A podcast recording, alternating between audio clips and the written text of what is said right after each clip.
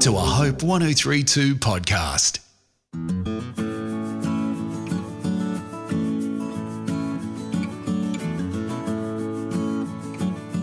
Welcome to Australia's Invisible History, the podcast where we make the invisible visible. I'm Katrina Rowe, a writer, broadcaster, and podcaster based in the Riverina of New South Wales. Dr. Paul Rowe, the Outback historian, is a storyteller from the Back of Bourke, and together we are retelling the tales of some of Australia's invisible heroes, pioneers, and visionaries. These are the forgotten folks who made a huge contribution to Australia. Many of them spoke up on behalf of Australia's most marginalised and invisible people.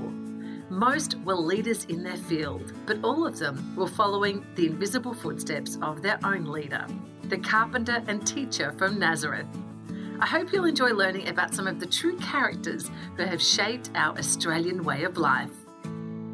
Today's story starts in Lancashire, England, where the teenage Mary Reibey grew up with her grandmother after being orphaned at a young age. When her grandmother died, she was sent into domestic service, but a rash act of teenage rebellion earned her seven years transportation to the colony of New South Wales. She was just 15 when she arrived here on the Royal Admiral in 1792. She had no money, no family, no connections. But this convict kid became one of the richest entrepreneurs in the country and one of the most generous philanthropists. I think she certainly faced up to great adversity on her own, like a young kid accused of those crimes and sent 10,000 kilometres away. And then rising above that, finding a good partner, found somebody that melded her gifts with his and uh, had an enterprising spirit. She saw opportunities and she, she moved forward. But I think she never quite lost a sense of who she was and rose above some pretty tough circumstances to deliver a very important part of our early shaping of modern Australia.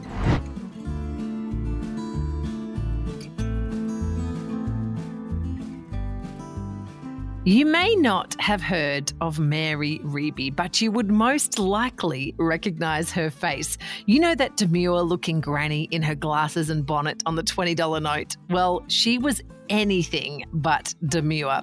Mary Reibey was a mum of seven and a widow who built a fortune as a ship owner, trader, and property developer in the early days of the colony of New South Wales. As a convict, and a woman, the odds were stacked against her, but somehow she won over her critics and carved her place in the business community of Sydney. She was also recognised for her contribution to the church, charity, and education. Dr. Paul Rowe, the Outback historian, has been having fun looking into this remarkable woman. Hi, Paul. Hi, I think she's like Miss Marple on steroids. She's a very little granny looking lady. But when you read her story, you think, wow, that's pretty impressive. She was pretty fearless. Yeah. yeah. She actually came to Australia as a teenage convict sentenced to seven years transportation. What was her crime, Paul? Well, it's a it's an odd one because she wasn't just a street kid, you know, in trouble in London, but she she'd had quite a good education. She'd been raised in church, but uh, by her grandmother mainly because her parents died. Uh, when she went away to work as a, a sort of a servant in the household, that's when apparently she got tired of it, or for some reason she stole a horse and took off and tried to sell it. And that in 18th century was was a serious crime and could could have meant she could be hung. But the other odd thing was she was disguised as a boy, and they didn't really discover it until after the uh, after the case had been dealt with. Yeah, she she went by the name of James Burrow, and uh, but either way, as a boy or a girl, she was very young, you know, to be sentenced to hanging or even to transportation. She was only 13 or 14 years old. Well, she could have been in those hulks on the on the Thames there for a couple of years before she sailed because she was 15 when she got here. So it's a pretty horrific start for a 13 year old girl. Absolutely. So when she arrived in Sydney, you know, she was still very young. What were her options once she arrived here? Well, uh, she was probably fairly fortunate because she got a, a, job in the household of the, the Lieutenant Governor, Grose, And uh, so probably she was fairly safe there. But for the girls who first came to Australia as convicts, it was sort of a bit of open season, really. And uh, there were very there was a shortage of women. So, you know, it wouldn't have been easy. It would have been tough. Now, at the age of 17, in 1794, she gave in to the repeated proposals of her husband, Thomas Reibey, and, and got married, yep. which also mm. meant that um, she was pardoned. So, how did life change for her now that she was married? Well, he was a 25 year old officer from uh, the East India Company, which is a huge enterprise. And he himself had sort of had an entrepreneurial edge and he brought some goods with him intending to go on to India, but he stopped here and uh, decided to marry this young girl. And I think he must have seen something in her. If he was an entrepreneur, as he proved to be, he must have seen something in this girl. She wasn't just a sort of another servant girl, but she obviously had intelligence and she could write letters. We, we, we got a letter from her that she wrote to her sister on the boat coming out here. And in that letter, she actually says, "Well, they told me I was up for seven years, but they somebody else said I was here for life."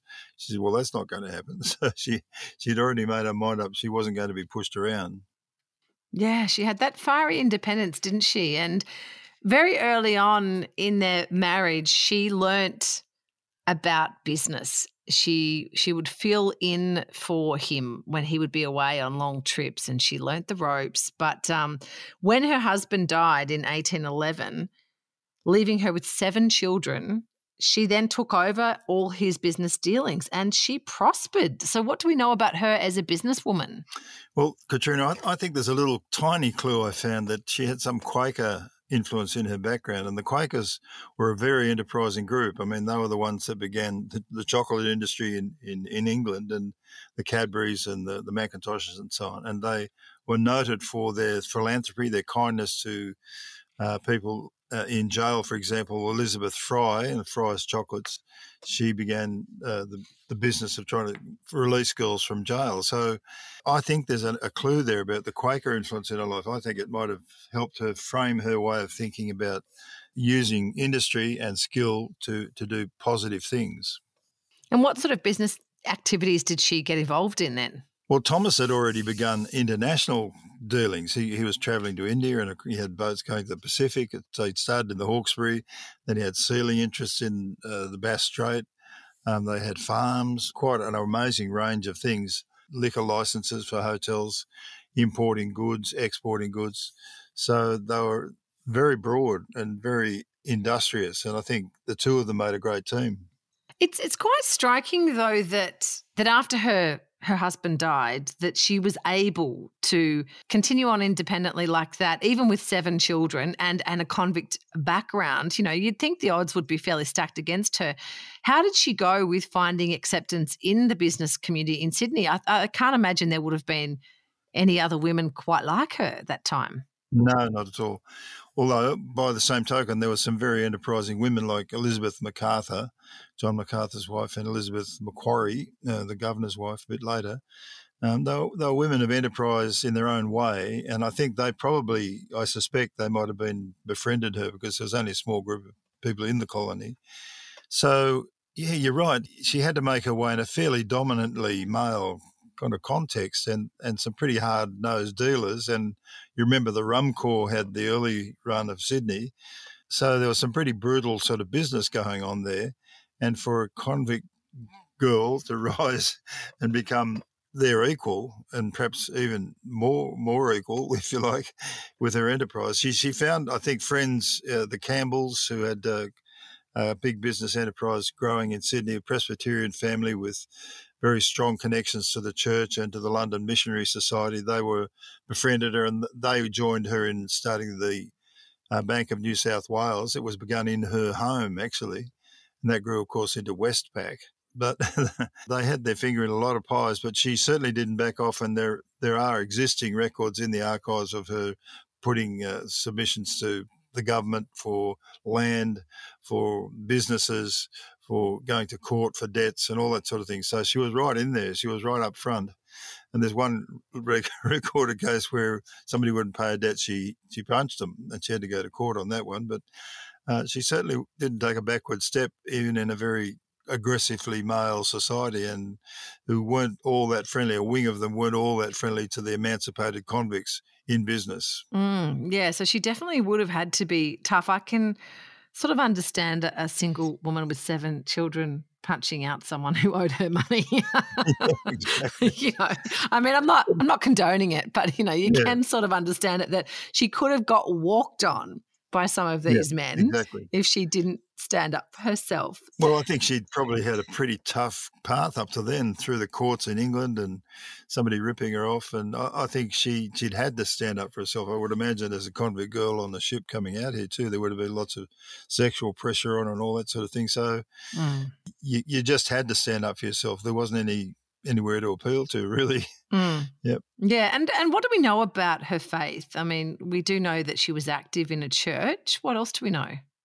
Well, as I said, she had a, a, a religious upbringing, and it, it's notable. I mean, she was married. She and her husband were married by the Reverend Richard Johnson, the, the evangelical Anglican pastor of Sydney at St Philip's, and then all her children were baptised there in St Philip's Church. So they weren't taking religion lightly. Um, she was obviously very committed to that and to their education, and then she began to be involved in philanthropic efforts, particularly in the area of education. She ended up being on the board of the grammar school, and that meant she was sort of rubbing shoulders with the the most powerful people in in the society. The governor and his wife really favoured her because they saw her enterprise and her, I think, her Christian value system very, very important to the moving Sydney away from its convict beginnings and the the rum Corps thing. They wanted to build something really permanent and good and wholesome.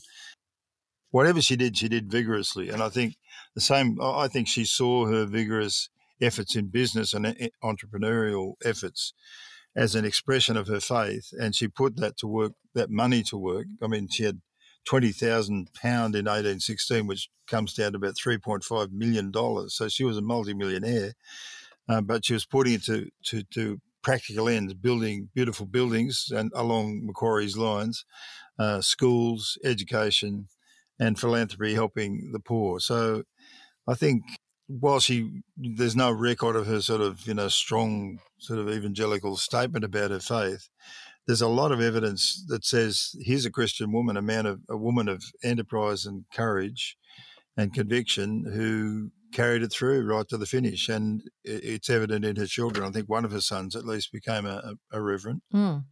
So, you know, you have to see her really as a pioneer for women in business at a time when it would have been most uncommon. What do you think that young women today can learn from her success?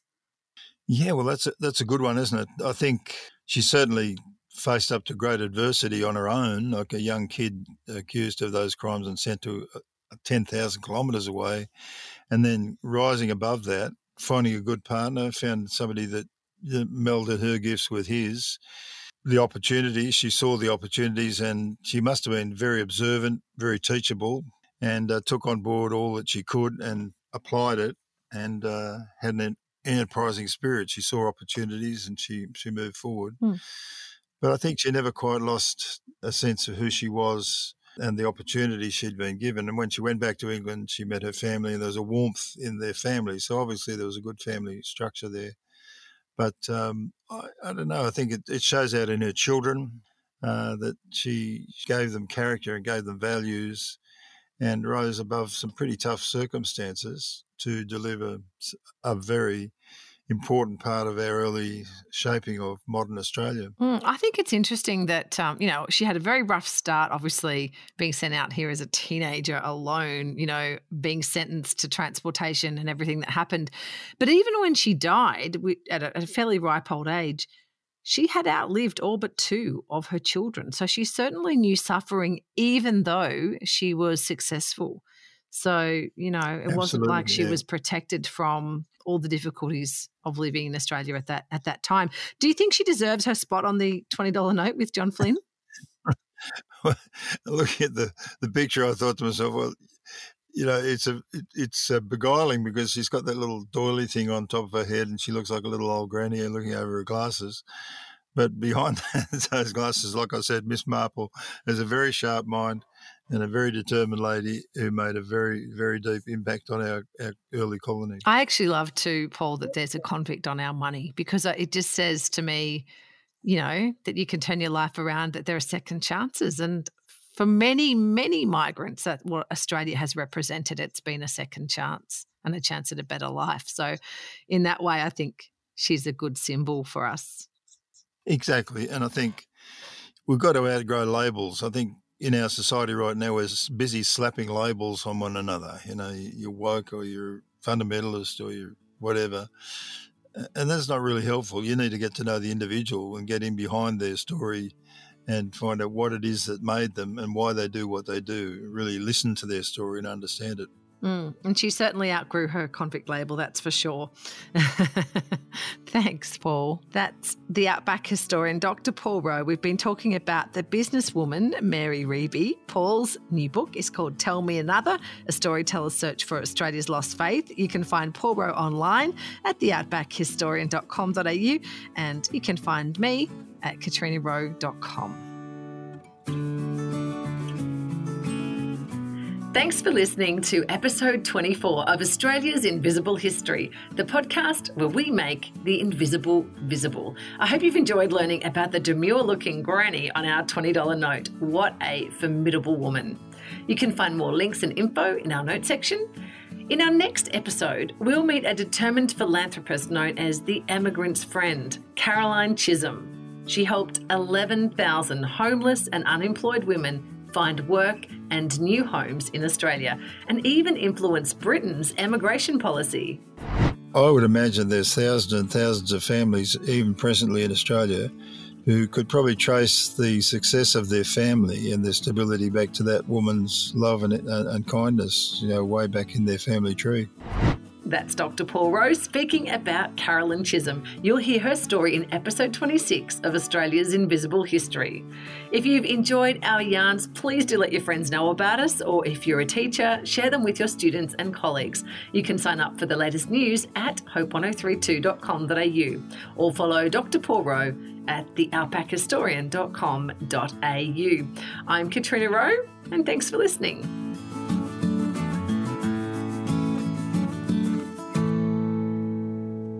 If you've enjoyed this episode of Australia's Invisible History, please subscribe and give us a review. That way, other people can find us and we can keep telling more stories. Hope 1032. Thanks for listening.